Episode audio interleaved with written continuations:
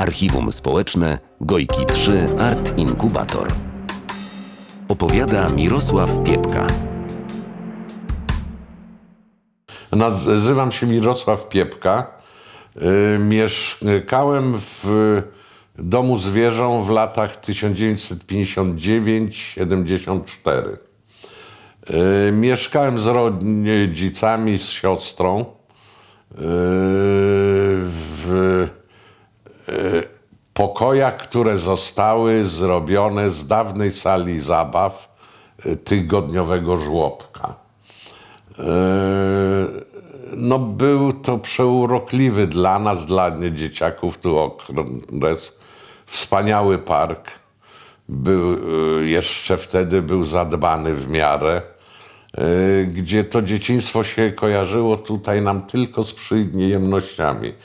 I e, nawet pociągi jeżdżące tu pod nosem, często z węglem, gdzie aż kubki na stołach drżały tu w, w, w wieży, e, no nie przeszkadzały nam i później już ich tu nikt z nas, mieszkańców, ich jakby nie słyszał, nie? E, Także ten okres szkoły podstawowej i liceum, to przemieszkałem tu i tu wychowałem się praktycznie. A pierwsze wspomnienie, jakie masz w głowie, pierwszy obraz, jaki zapamiętałeś z Gojki, co, co ci utkwiło? Ci powiem jedno, co utkwiło mi z Gojki, najważniejsze tak na pierwszy moment. Przyszedłem tu z ojcem, jeszcze nie, e, nie mieszkaliśmy, ale już ojcu wskazano tu w urzędzie, któ- które to mieszkanie będzie. E, Ja miałem wówczas 7 lat.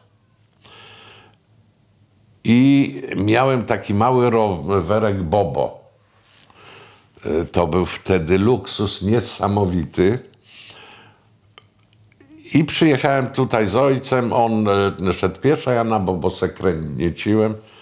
No i weszliśmy od szczytowej e, strony, tam na werandę, bo ojciec mówi, wiesz, to tu jest, nie?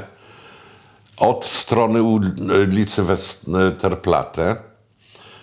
I zobaczyłem tą werandę piękną, acz przerażającą, bo ona była taka duża dla mnie. I weszliśmy do sali, bo to nie były dwa pokoje, tylko sala, która miała prawie 50 metrów.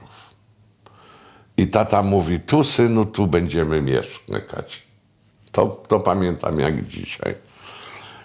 Ja spojrzałem, ten rowerek z sobą miałem, ta sala była pusta, a ojciec mówi, wiesz, no dopóki tu nie przedzielą nam tego, to tu jeździ se tym bobą.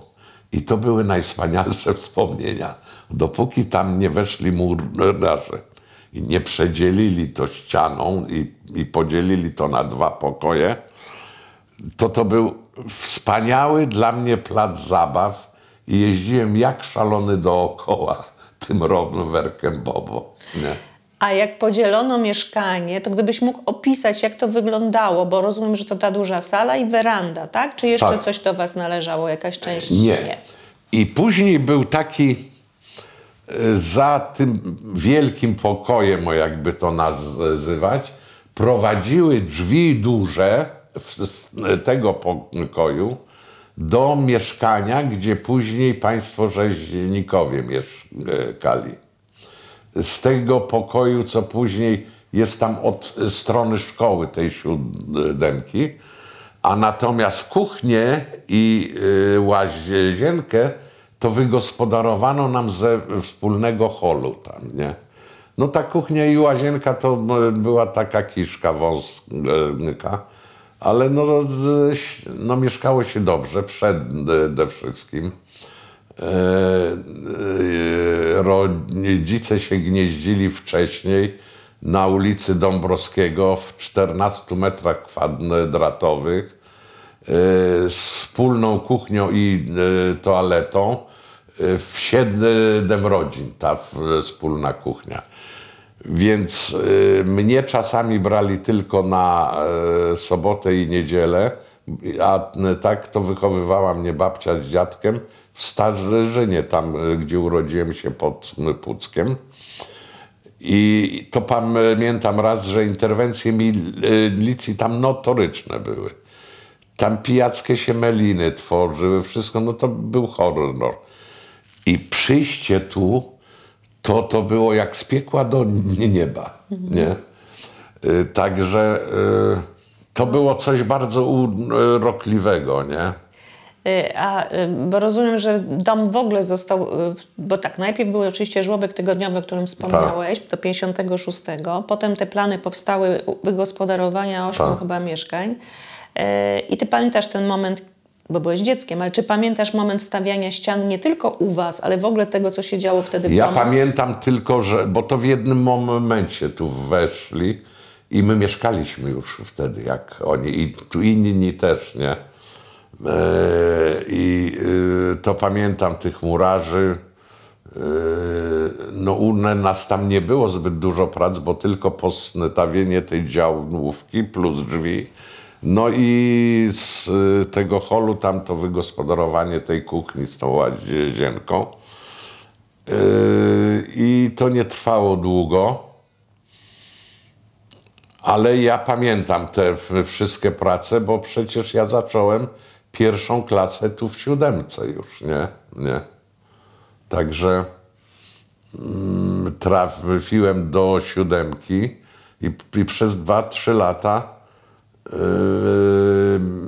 mnie w szkole zwłaszcza koledzy, to nazywali, że jestem szwabem, nie, bo kaszubą. Nie, nie będę to rozwijał, bo nie, nie oni winni są i, i to było e, rzecz, która mnie nie denerwowała, bo ojciec mi, mi wytłumaczył wcześniej wszystko, nie? A sąsiedzi, teraz gdybyś opowiedział o sąsiadach, o ludziach, którzy tu mieszkali i, no- i o dzieciach, które tu mieszkały, Mhm. z którymi się pewnie bawiłeś. Nie, no tu byliśmy taką zgraną zgrają i przykładowo wojny między nami z Gojki 3A Westerplatte to raz w miesiącu były. I to czasami takie wojny na bizabi.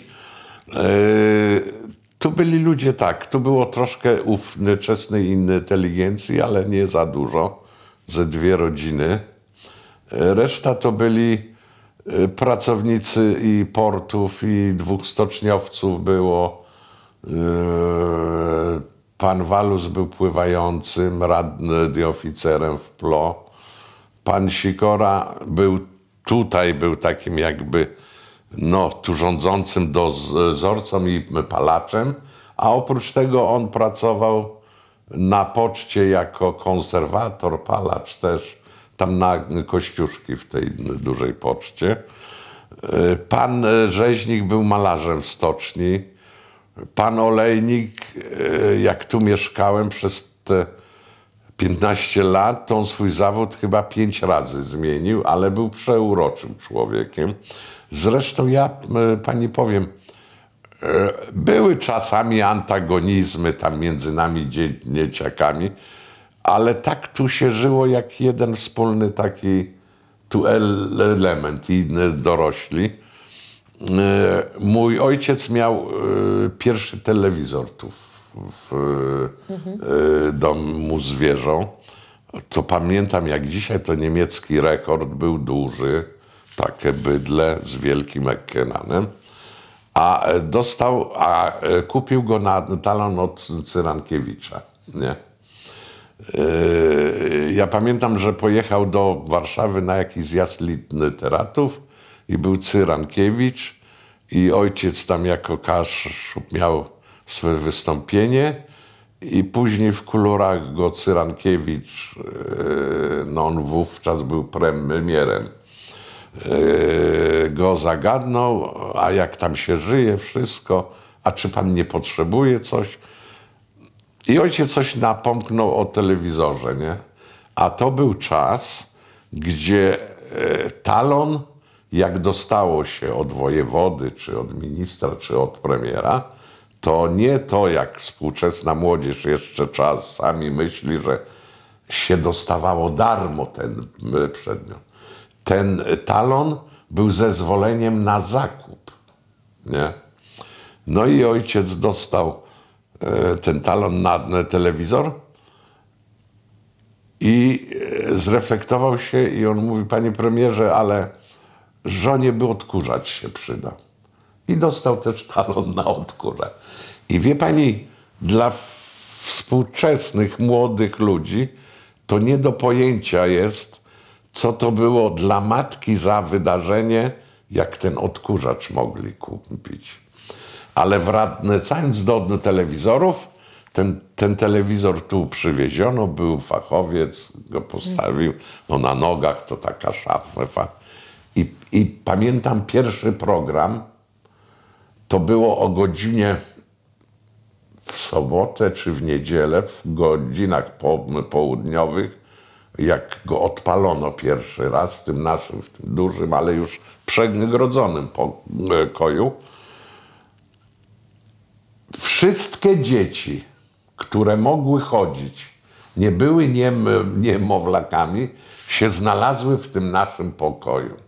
Bo pierwszym programem, jak mój ojciec prze, przeczytał w gazecie, była przygody my, myszki Miki. I wie pani, i wtedy jak jeden telewizor był, to w końcu matka po miesiącu, dwóch się zdenerwowała i mówi do ojca Janku, coś musimy zrobić, bo my nie mamy tu nic z życia, tu jak do świetlicy wszyscy. Bo faktycznie, bo dorośli przychodzili na, na czwartkowy hit kob, na Kobrę, Teatr y, poniedziałkowy to okupowany był non, non stop. I jeszcze niech wszyscy wiedzą, że praktycznie wszyscy ci dorośli, wszyscy, prócz pani Walusowej chyba, to palili. Jedno szczęście, że to mieszkanie to ma wysokość ponad 4 metrów. Ale tam było jak wędzarni. Mgła, nie? Telefon też piersi mieliśmy, nie? No to też, ale z telefonem to nie było problemu, bo no na szczęście nikt nie traktował to jak budki Ale telefoniczne. przychodzili. Tak, tak. Lub do nich ktoś dzwonił z Polski z wielką prośbą, czy można by poprosić. To ja szybko biegłem i szybko, szybko telefon jest, nie? Ale to były to uroki tamtych lat. No ale też ludzie byli bliżej, bliżej siebie. Bliżej. Wiem, że jak pani Sikorowa to była kuchara świetna. Jak było lato, to ona czasami taki gar wielki zupy gotowała i wszystkie dzie- e, dzieciaki. Tu przed okna te niskie na tej równi, tu na trawie siąść i talerze, nie, to wtedy w miskach to aluminiowych nam dawywała. I karmiła wszystkie dzieci, nie? I sąsiedzi się wieczorami schodzili w parku siadali i wódeczkę co popijali i, i piwko. To y, społeczeństwo było całkowicie inne, nie, nieporównywalne do dzisiaj. Mimo, że życie było siermiężne, jak, jak, jak teraz my możemy to e, cenić, ale był czas dla rodziny, dla przyjaciół, dla sąsiadów. E, Każdy sobie pomagał, nie? E, Strasznie dumni sąsiedzi byli, jak o ojcu tam, jak wygrał konkurs literacki, czy y, nowa książka i to ukazało się w prasie, czy, czy w radio, to chłopny, chłopny pitu z wódką, a kobiety z ciastami do rodziców i wtedy był bal, nie? Nie? A jak takie codzienne życie, bo już wspominałeś o tym ogrzewaniu, e, gdybyśmy mogli opisać takie trudności życia codziennego w tamtym czasie w domu. Czyli na przykład to, że trzeba, był palacz, że trzeba było palić, że woda się była... Jest, jest jedna, tam była jedna wielka trudność, że ciepła woda była tylko raz w tygodniu. To w soboty, nie? I to też w wyznaczonych tam godzinach od 16 do 22. Y, W tamtych czasach to największe problemy to z wodą były. Z ciepłą. Y, bo to było raz w tygodniu. I wiadomo było, że trzeba było przypilnować, bo jeżeli ktoś y, brał więcej ze sąsiadów czy tego, to czasami jej pod koniec już brakowało. Więc było wiadome, że w sobotę między 16 a 18 ja muszę z siostrą być przygotowany do kąpieli, nie?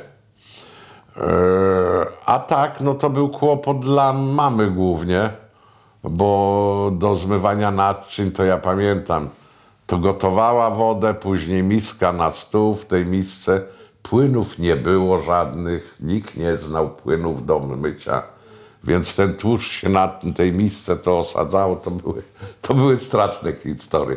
Ten zlewozmywak jak y, z obozu koncentracyjnego, taki jeden tylko, nie. Ale się żyło, nikt, nikt brudny nie był. Ten, kto chciał, miał swój ogródek tu. Yy, bo pan rzeźnik miał, pan olejnik miał, yy, myśmy mieli z przodu tam, yy, tu ktoś jeszcze miał.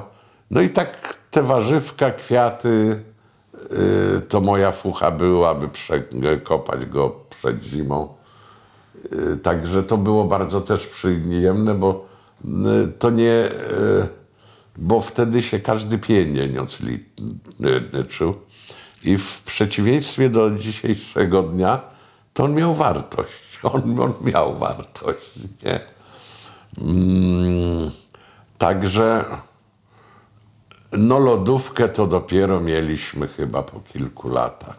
Bo ja pamiętam, że mama od jesieni do wiosny wszystkie takie produkty jak tłuszcze, jak wędliny, to między oknami trzymała, nie? Mm, No piwniczkę tam mieliśmy pod e, tym, pod werandą. To przedzielono na pół, że pół sikorowie mieli, a my tu od ogródka pół. E, Karnetofle się na całą zimę przywoziło, to ojciec ze wsi, a poza tym no, jeździli ci wozacy i krzyczeli kartofle, kartofle. To też był urok, jak dzisiaj to e, ceniam. No i były to smaczniejsze kartofle niż dzisiaj. E, I to była wspaniała, e, to było takie gniazdo tutaj.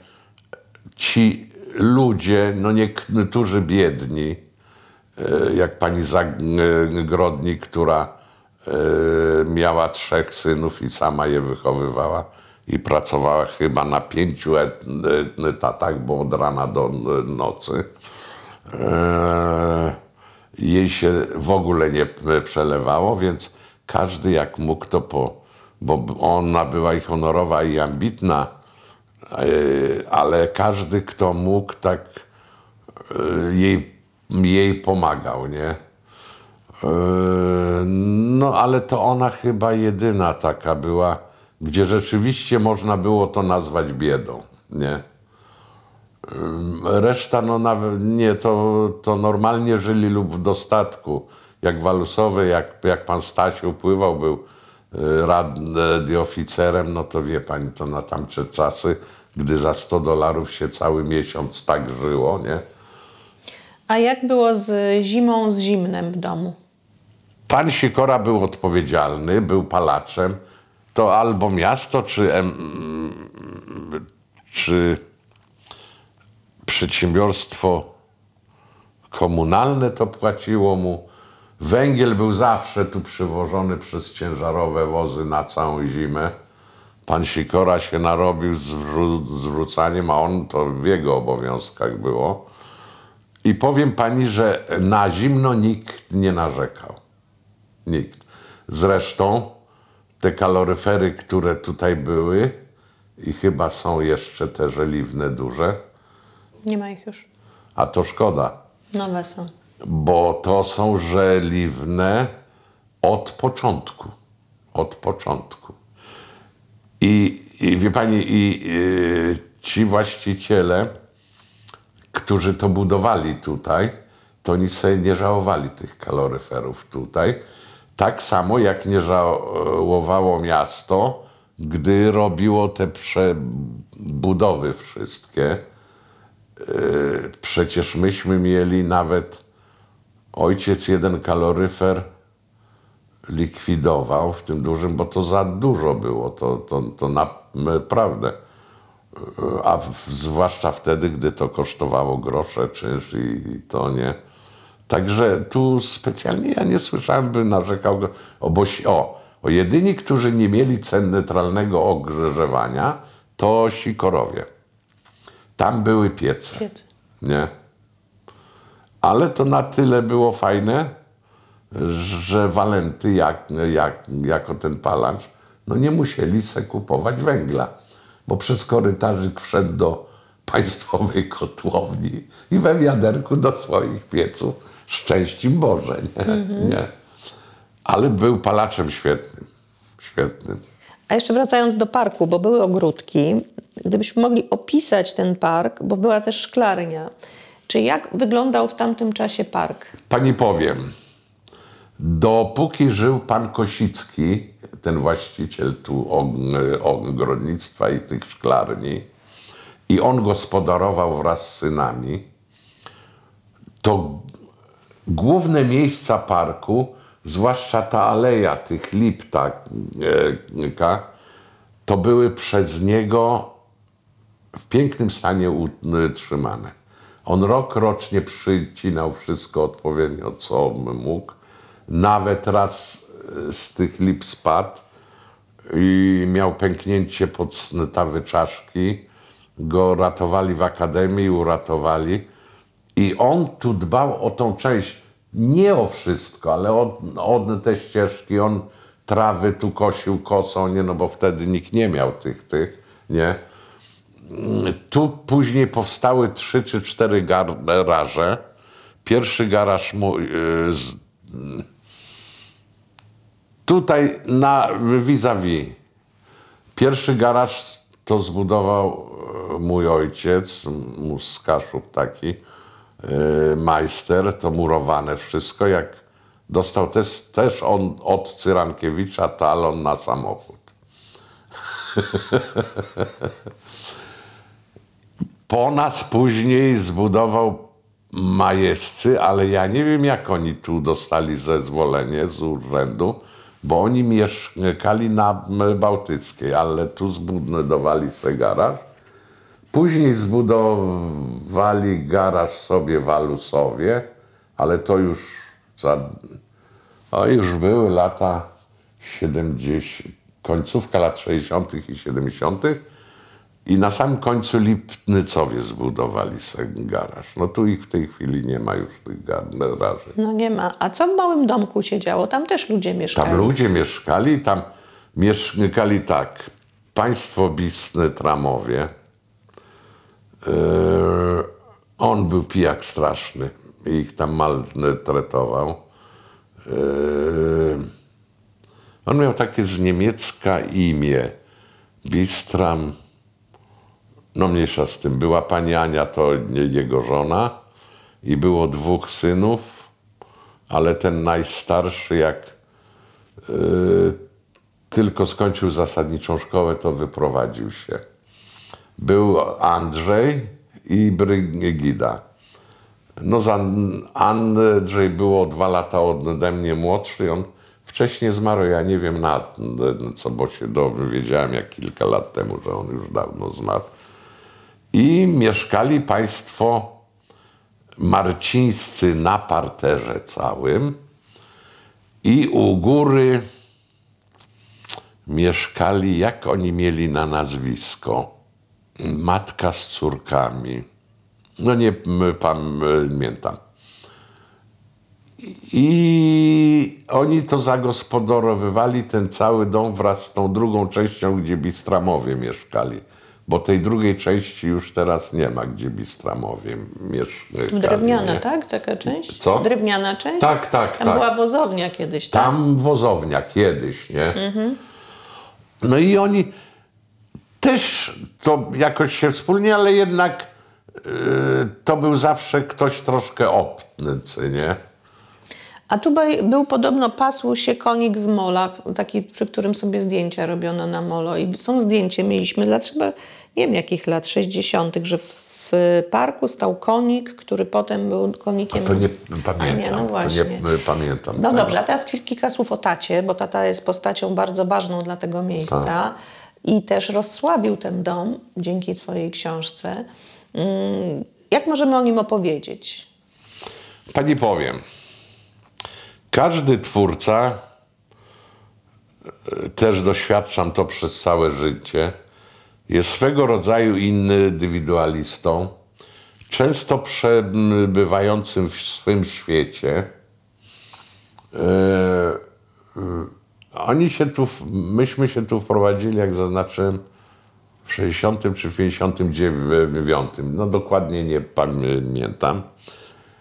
Ojciec na etacie pracował bardzo krótko, bo jak skończył, bo ojciec był we Wehrmachcie, jak skończyła się wojna, to zastała go we Wilhelmshaven, to jest taki duży port, no niedaleko Hamburga. I poddali się amerykańskim wojskom. I on miał wybór albo do Australii, albo do Stanów Zjednoczonych lub do Kanady.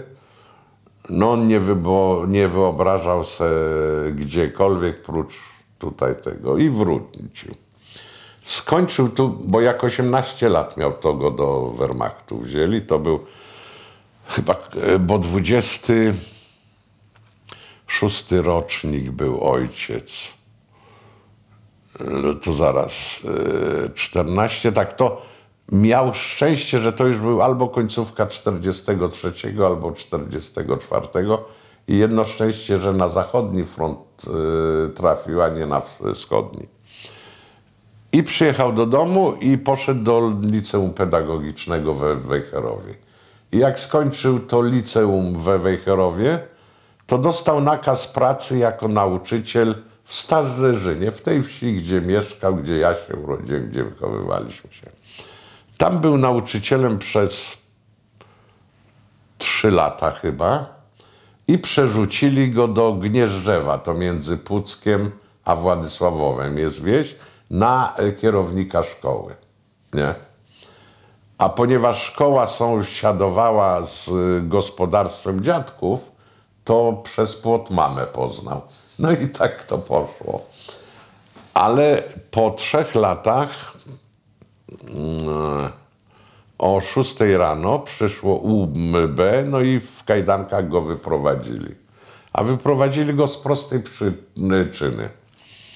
E, Wtedy był nakaz nauczania w szkole, e, że stonkę to Amerykanie nam specjalnie zrzucają ze, ze samolotów i ze statków w morzu, nie?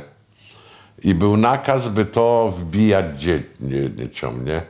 I trzeba było z y, uczniami chodzić na pola i tą stonkę zbierać. To ja pamiętam jeszcze, jak, a to były już lata 60., jak jeździliśmy tam dwa, trzy razy wiosną, to autobusy tu przyjeżdżały pod siódemkę, gdzieś tu pod Chwaszczyną i musieliśmy przez cały dzień stonkę zbierać z kartofli.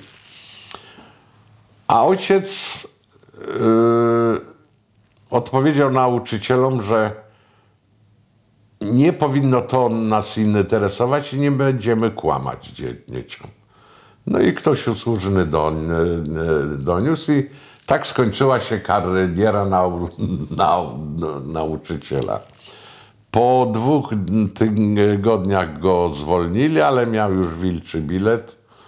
E, Zresztą on już będąc nauczycielem w Starzyżynie, e, już zaczął pisać e, poezję. E, Był już w kontakcie z kołem Młodych Związku Literatów w Gdańsku. E, Już pisywał swe takie opowiadania krótkie. Był taki tygodnik Rybak Morski w Gdyni, on się ukazywał. I raczej mu była ta twórczość już w głowie niż jakakolwiek praca, czy za biurkiem, czy obojętnie co.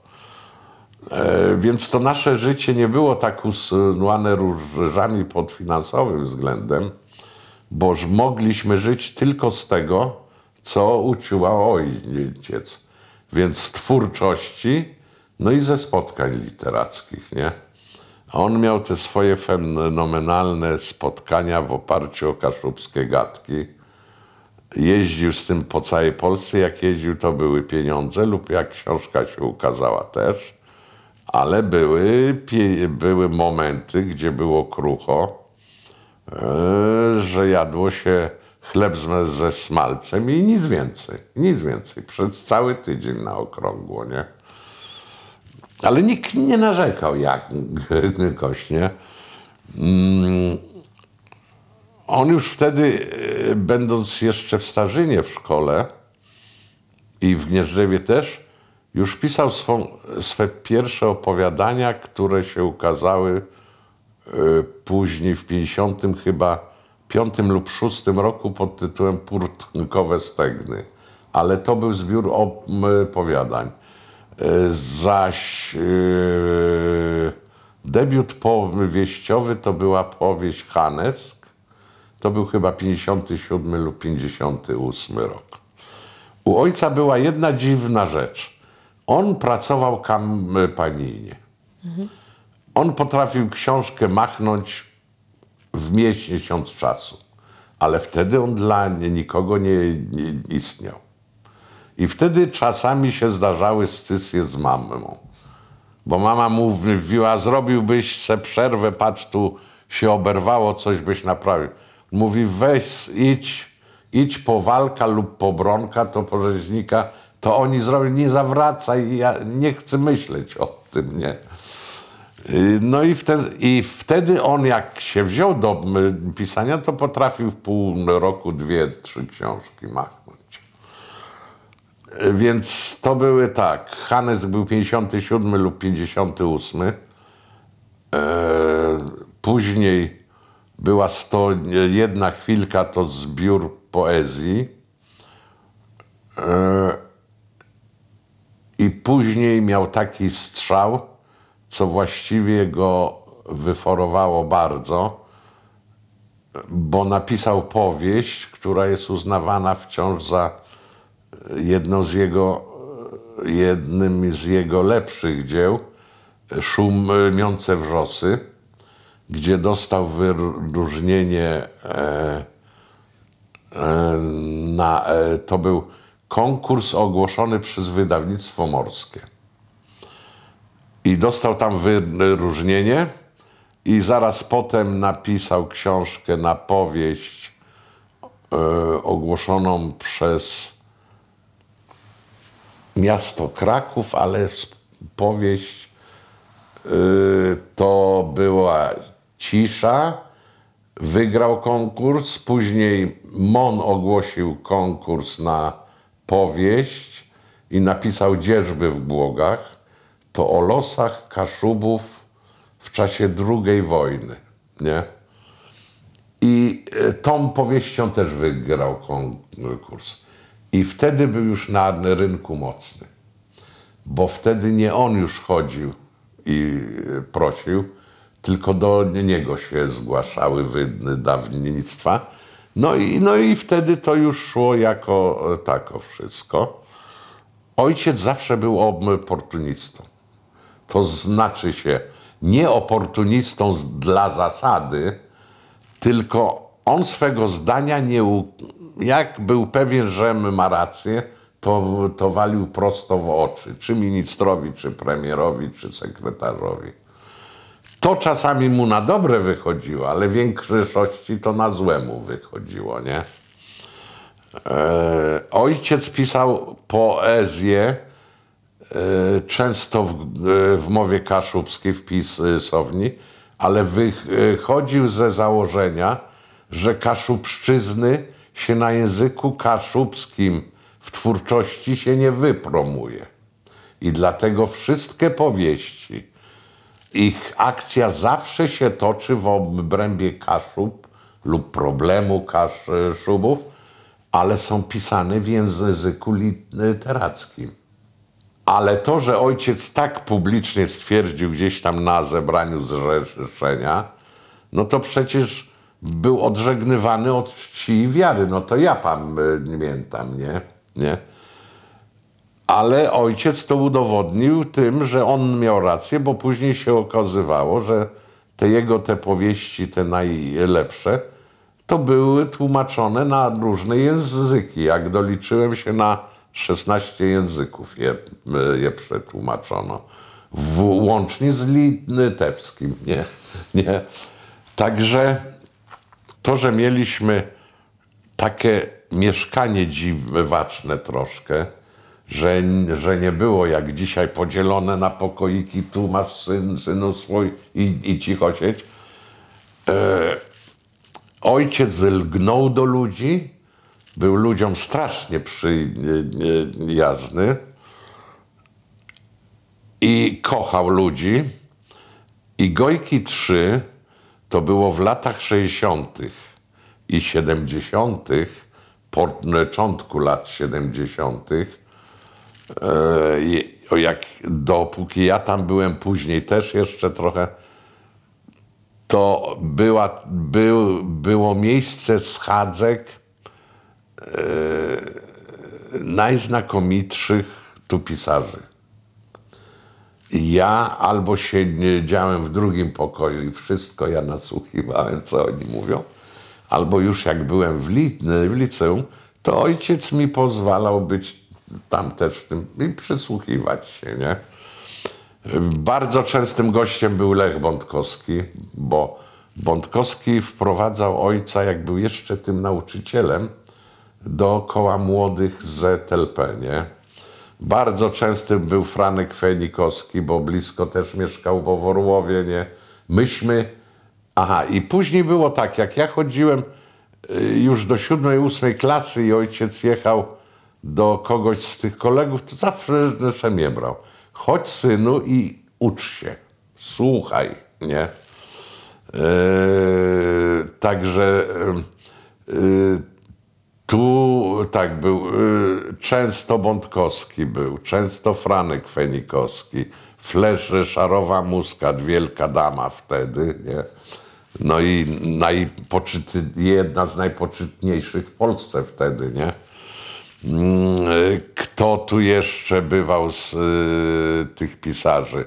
Już z tych młodszych y, Jasiu Drzeżdżon, bo on ojcu pisał oj, ojca twórczości pracę magisterską i oni się tak zaprzyjaźnili. Don Necla, ja pamiętam jak wiele razy jeździliśmy.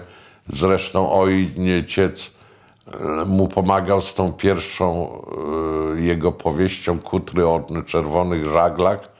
E, Mu ją po prostu adiustował dokładnie, bo, bo Necel nie znał języka polskiego prawidłowego, nie? Ale y, to pamiętam te wyprawy, to dla mnie była wielka przygoda. Gdzie? Do Władysławowa, a ojciec jeszcze mówił, że nie do Władysławowa, a do Hallerowa jedziemy, nie? nie? Także z takich e, znanych i ogól w Polsce i poetów, i pisarzy y, to Bryl. Bryl był bardzo często tu Jasia Piepki, jak on mówi. I ci powiem taką śmieszną rzecz. Jak pierwszy raz zostałem powołany na rok e, na e, szefa ekspertów do Polskiego Instytutu Sztuki Filmowej, to w zespole się znalazł Bryl. A między nami jest różnica, wiesz. Ja byłem knypek, gdy Bryl już tu z fajką se przyjeżdżał do ojca, nie? I on mówi, panie Mirku, tak w przerwie, czy pan ma coś wspólnego z Jasiem Piepką? A ja mówię, tak, to ojciec. A Bryl mówi, no to kurwa, co za mały świat, to mów mi ty, nie? Ja myślę, Boże, co tu się dzieje? I, i, i tak doszło do tego. Później Andrzej Bart, z którym się przyjaźnię ja już, też się z ojcem bardzo przyjaźnił. I, I ten świat się okazał tak mały, nie? Bardzo mały. Później był jego ten, e, ta odskocznia taka jednorazowa, ten film fabularny Kaszę Szebę. Pamiętam jak Rysiu Ber, ten reżyser, pierwszy raz przyjechał na Gojki czy ojciec by napisał dialogi do jego scenariusza. Wiem, że poszli do Grand Hotelu, że matka strasznie zła była, bo taksówka, czy ich dwóch pijanych tu z powrotem przywiózł. I tak powstały te kaszeby, gdzie ojciec grał główną rolę, ale jak dzisiaj patrzę, te kaszeby to był pierwszy film, który liznął tej problematyki kaszubskiej, ale on był skonstruowany e, trochę na zasadzie baśni, nie? I wyobraź sobie, że drugim reżyserem e, Kaszebę był w tym filmie młody wtedy Antek Krause. I e, tak się zaprzyjaźnili, e, że do końca życia się przyjaźnili z, Ant, z Antkami i z Joanną. Zresztą Joanna była mym doktorem przy scenariuszu Czarny Czwartek. Się nie dzieliśmy tak z Michałem Pruskim, gdy pierwsza wersja już była gotowa i zastanawialiśmy się, komu zaproponować reżyser. I siedzieliśmy u Michała i ja mówię, wiem, to Antek Krause. Wiedziałem, że on to pociągnie. I miałem jeszcze telefon. I zadzwoniłem do Antka i on odbiera ten telefon w Warszawie. I ja mówię, Antku, czy ty wiesz, kto dzwoni? A on mówi, nie. A ja mówię, a Mirek Piepka, nie widziałem się ze 20 lat z nim. On mówi, Jezus Maria, Mirku. No i co? I zaproponowałem mu. A on mówi, przyślij scenariusz, lecz wchodzę już ślepo w to. No i tak się rozpoczęła współpraca z Antkiem Krausem, nie? A powiedz mi, bo dobrze, to teraz zmierzamy do książki, którą tata napisał o tym domu, Tak. wieża z domem, czy dom z wieżą. E, Jak ta książka została odebrana? I za, zarówno przez mieszkańców domu, jak i w ogóle szerzej. Nie, Powiedz. ci powiem tak. Jak szerzej, to wiem, że bardzo dobrze, bo były jej wznowienia. Nie? Więc, a poza tym to były czasy, gdy książek brakowało w Polsce. A zwłaszcza już literatury dla dzieci. Nie? E, Wszystkie te postacie w tej książce są autentyczne. Są przez ojca tam zmieniane na, na potrzeby tej powieści, ale jest tu ten cały konglomerat tam został przeniesiony. Przez mieszkańców no została świetnie tutaj. Wszyscy, nie? Się cieszyli i gratulowali i tego. E, także e, Wiesz, to jest to, że ojciec, każdy twórca jest podpatrywaczem życia. I on nas obserwował, tą dzienniczarnię, przez tyle, tyle lat. Ale ja bym w życiu nie, no już teraz to bym może przypuszczał, że on to wszystko se zanotował tu. I e, musiał być, przyjść ten moment, że on sobie odpowiedział, jestem godny, tu wsiadnę. Nie, nie? także e, ta wieża z domem, tak, to, to wiem, że tutaj latali, wódkę pili nie? I, i tego. W sumie ojciec ma chyba ponad 20 powieści i ze 30 tomików wierszy. I wszystko, co najważniejsze w tej jego twórczości, to powstało tu, nie? Tu właśnie. Nawet w garażu pisy są. Jak przyszło lato i przyjechali goście, bo to Sopot, to jedziemy do Piepków, nie?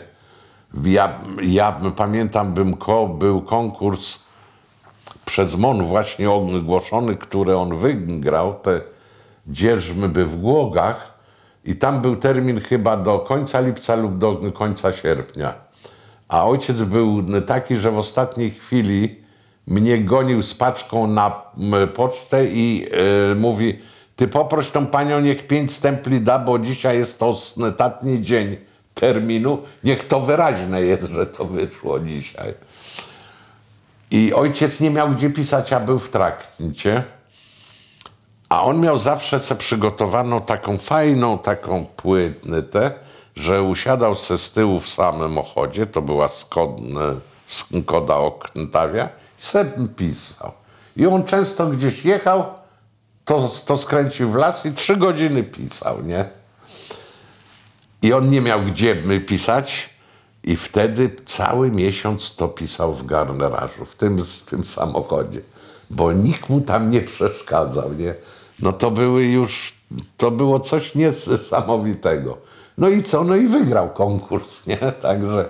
No bo to nieważne gdzie, ważne Tak, jak się tak, napisze. nie? To rozumiem, że te twoje zainteresowania literackie i scenopisarskie, no to jest to, że od dziecka byłeś obok, prawda? Ja w tym tkwiłem, wiesz, No od właśnie. dziecka. I, I mądrość ojca głównie polegała na tym, że on mi nie bronił przynajmniej być słuchaczem lub obserwatorem też, nie? O czym rozmawiałem. Przecież ja pamiętam tu niesamowite rzeczy. Tu to y, Gojki to czasami był Bątkowski, był Fenikowski, y, był Stedcewicz, bo on w Sopocie mieszkał jeszcze. Yy, Później, jak już ja pamiętam, był studentem, to Józek Bożyszkowski był częstym gościem tu u nas. I jak oni się tak wszyscy razem spotkali, to do kłótni dochodziło. I zawsze no, na tle politycznym, nie? nie? No właśnie to mnie interesowało, czy oni się spierali i o co? Rozumiem, Oj. że polityka była obecna w czasie Bondek tego. był, bo my wszyscy no mówiliśmy Bondek, nie? On był radny dykalny w swych tych, nie? nie? Franiu Fejnikowski to zawsze twierdził, Jaśku, masz rację, ale im ciszej mówisz, tym dłużej jedziesz, nie? Ojciec, ja tobie powiem, on był radnym do Wojewódzkiej Rady Narodowej i był 68 rok. I był marzec 68.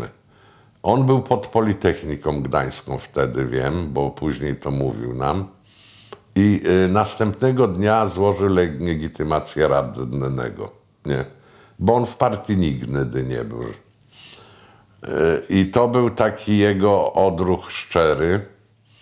Natomiast ci powiem, był piekielnie mądry w ocenie rzeczywistości. Bo dam ci swój własny przykład. W grudniu 70 roku ja chodziłem do Ogólniaka, tu do drugiego liceum na dawnego października. Dzisiaj to Aleja Niepodległości jest. I usłyszeliśmy któregoś dnia w grudniu, że wojsko na ulicach Gdańska, że walki, że tego. I z kolegą pos, postanowiliśmy se uciec z lekcji w liceum.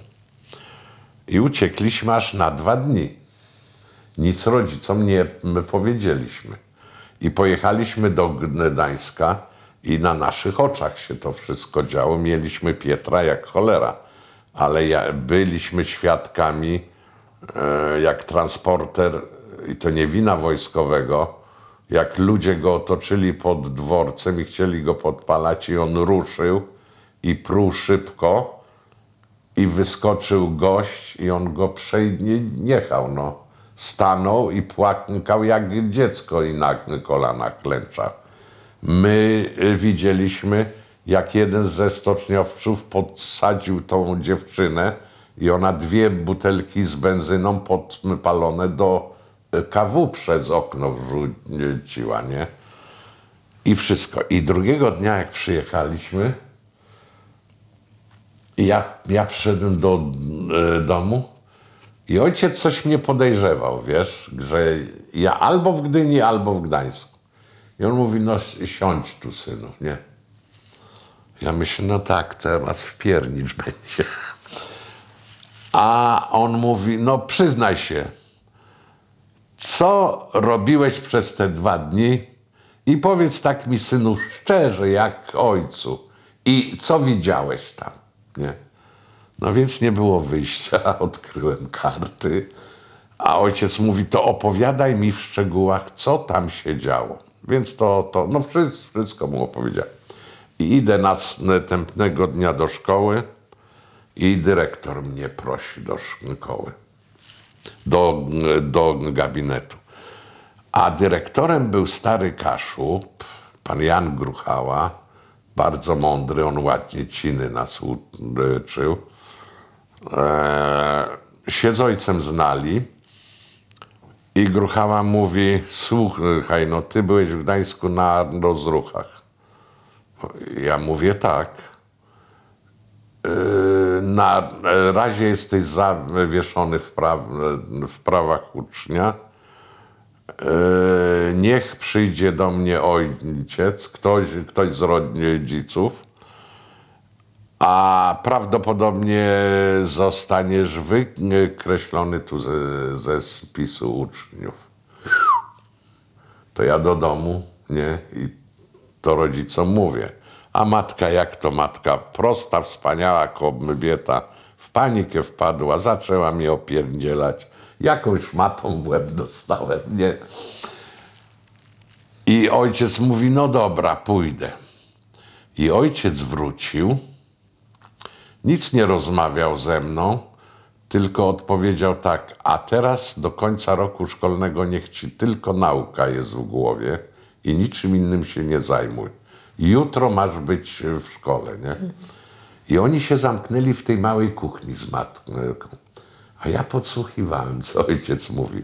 I ojciec mówi, wiesz co, Reniu, jak przyszedłem do e, Gruchały, to on mi to opowiedział i on mówi, że to jest skandal, że on będzie go musiał wyrzucić, że właśnie w te dwa dni to były lekcje historii, ja opuściłem też inne. A Renia mówi, no i co ty mu powiedziałeś? A odpowiedziałem tak, że słuch, słuchaj, tej prawdziwej historii, to on akurat przez te dwa dni się uczył w Gdańsku. Nie? I, I tam on się nauczył tej historii. I mówi jedno szczęście, że on się tam nauczył. No bo w tych książkach nic, nic nie będzie. I Gruchała spojrzał, spojrzał i mówi, no dobra Janku, to jakoś będzie. Niech wraca do tej szkoły. Wiesz? I ojciec miał takie mądrości, wiesz, że no normalnie to by spuścił w piernicz jeszcze, i byłoby pozamiatane, nie? Ale jakoś docenił, wiesz, tą potrzebę w tobie, że chciałeś być Tak, świadkiem. tak. No.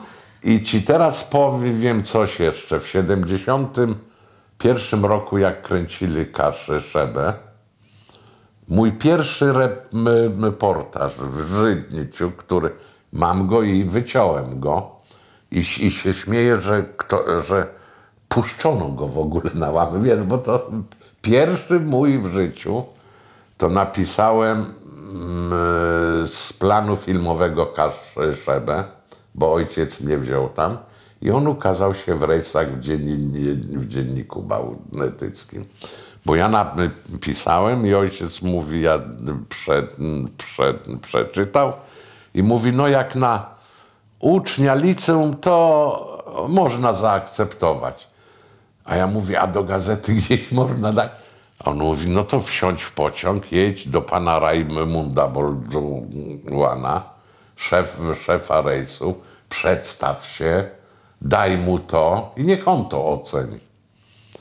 I kurde, mol, ty wyobraź sobie, ja pojechałem, to ja pamiętam to dokładnie, ja w poniedziałek, a w piątek w rejsach mój reportaż był.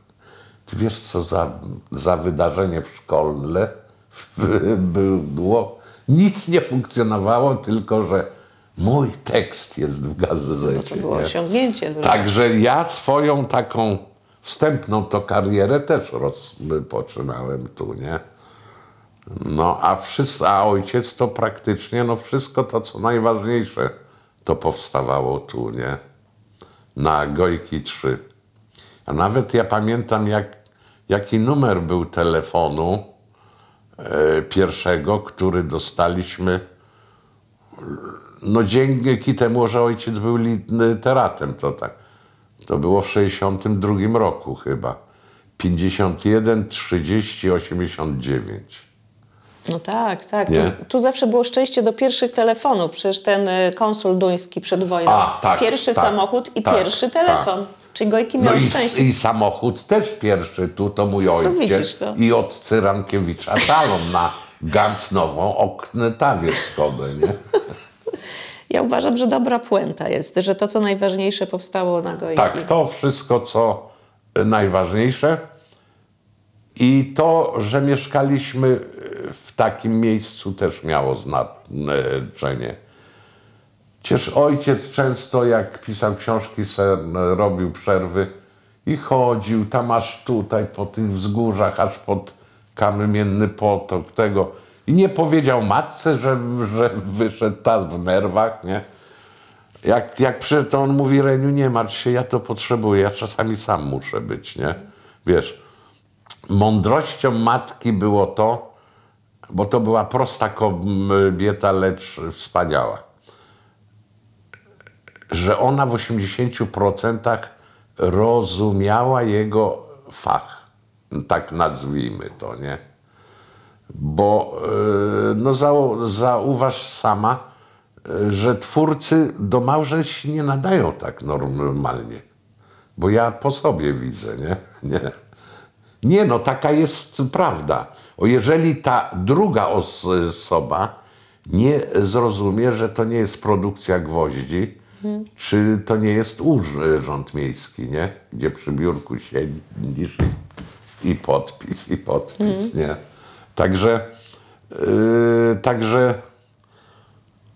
no jest fajna rzecz, Wejherowo z, przegłosowało mnie, na, nawet zaprosili na sesję i największe rondo to najnowsze jest imieniem Jana Piepki Super. we Wejherowie. E, W Łebnie jest piękne, piękna biblioteka ojca imienia i jego izm ba- pamięci. Wszystko tam jest, jest odtworzony pokój jego, jaki miał, nie? Z autentykami. Mm, Zresztą jak ojciec zmarł, to zostawił testament, że ja mam go wypełnić. To pochowany chciał być w Łebnie, tam gdzie się urodził, mimo że mieszkała tam babcia z dziadkiem, to 8 miesięcy z nim, bo później jako położna dostała nakaz pracy w Starzynie właśnie, ale chciałby to pochowany. I później po pogrzebie zadzwonił wójt gminy i odpowiedział, czy ja wyrażam zgodę, że gmina chce sfinansować pomnik mu, nie? Tam, no ten tego. Ja odpowiedziałem, no jak państwa jest życzenie, to, to proszę bardzo. Z pięknego, jednego kamienia wielkiego wykute, prosta rzecz. No więc yy, w tych wszystkich gminach mnie zawsze śmieszy, wiesz, bo to nie chodzi, bo mój ojciec był zawsze skromny, nie? E, e, ale on był tą czołówką w twórczości na temat Kaszub, nie? I tu mnie nikt nie przekona, że tak nie było. Jeszcze jedną rzecz chciałam zapytać na koniec y, y, o to malowidło na ścianie. Tak. A. No bo jest to No ważne. to nie na ścianie, a na suficie A na też. ścianie to co? A na ścianie też. No to opowiedz o tym jeszcze. jak, jak myśmy się wprowadzili, bo e, tu menażeria się schodziła, wiesz, różna. I Mietek czy, czy Kowski, co wypił z ojcem, wiesz, ten poeta i malarz, i, i później przez dwa dni szukali, gdzie jego ręk, ręka sztuczna, drewniana. A okazało się, że spał i ją odpiął i pod łóżko wrzu- wrzucił, nikt nie widział. I oni tak przychodzili, jak rodzice się wprowadzili, już ten podział był. I Wiesiu Dębski jeszcze, wiesz, nie? A Wiesiu, wiesz, to taki chłop był. I ja pamiętam, jak dziś on mówi, Janku, ale tu jest sufit piękny, jeszcze tak te, część tej ściany. Byśmy tak, ja dwóch kolegów mam, byśmy tak to pociągnęli malunkami. A ojciec, jak to ojciec. Wiesiu, proszę, jutro już, nie? I ja pamiętam, jak Wiesiu Dębski był głównym pomysłodawcą i, i twórcą te, tego, co na ścianie było, wiesz, jak to przedzielało. A ci dwaj to tego, to pomysłu całego. I moja siostra, największa kretynka w PRL-u, wiesz, wzięła i to zamalowała później, zniszczyła. No tam coś odstało się. Słabo, już nie można tego odzyskać. Ale to była tak piękna rzecz, wiesz, że coś niesamowitego, nie? A to na ścianie kto malował? Y, te to dno morskie? To Wiesiodemski wszystko. Wszystko. Tu ściana to pomysł też jest i, i wykonawstwo. Pamiętam, se rusztowania robili, bo to 4,25 jest wys- wysokość. A ponieważ Wiesiu blisko mieszkał, bo tutaj na Hafnera i tu, no to dawna Bierny Ruta wtedy była i, i pracownię miał, to on tu dzień w dzień był i to błyskawicznie poszło. Ale to była piękna rzecz, wiesz, piękna rzecz. Patrz, że żadnych zdjęć nie mam No z tego. Mamy nadzieję, że Ci się podobało. Poleć nas znajomym. Oceń w serwisach streamingowych. Twoja opinia jest dla nas ważna. Dzięki niej możemy się rozwijać i tworzyć kolejne materiały audialne.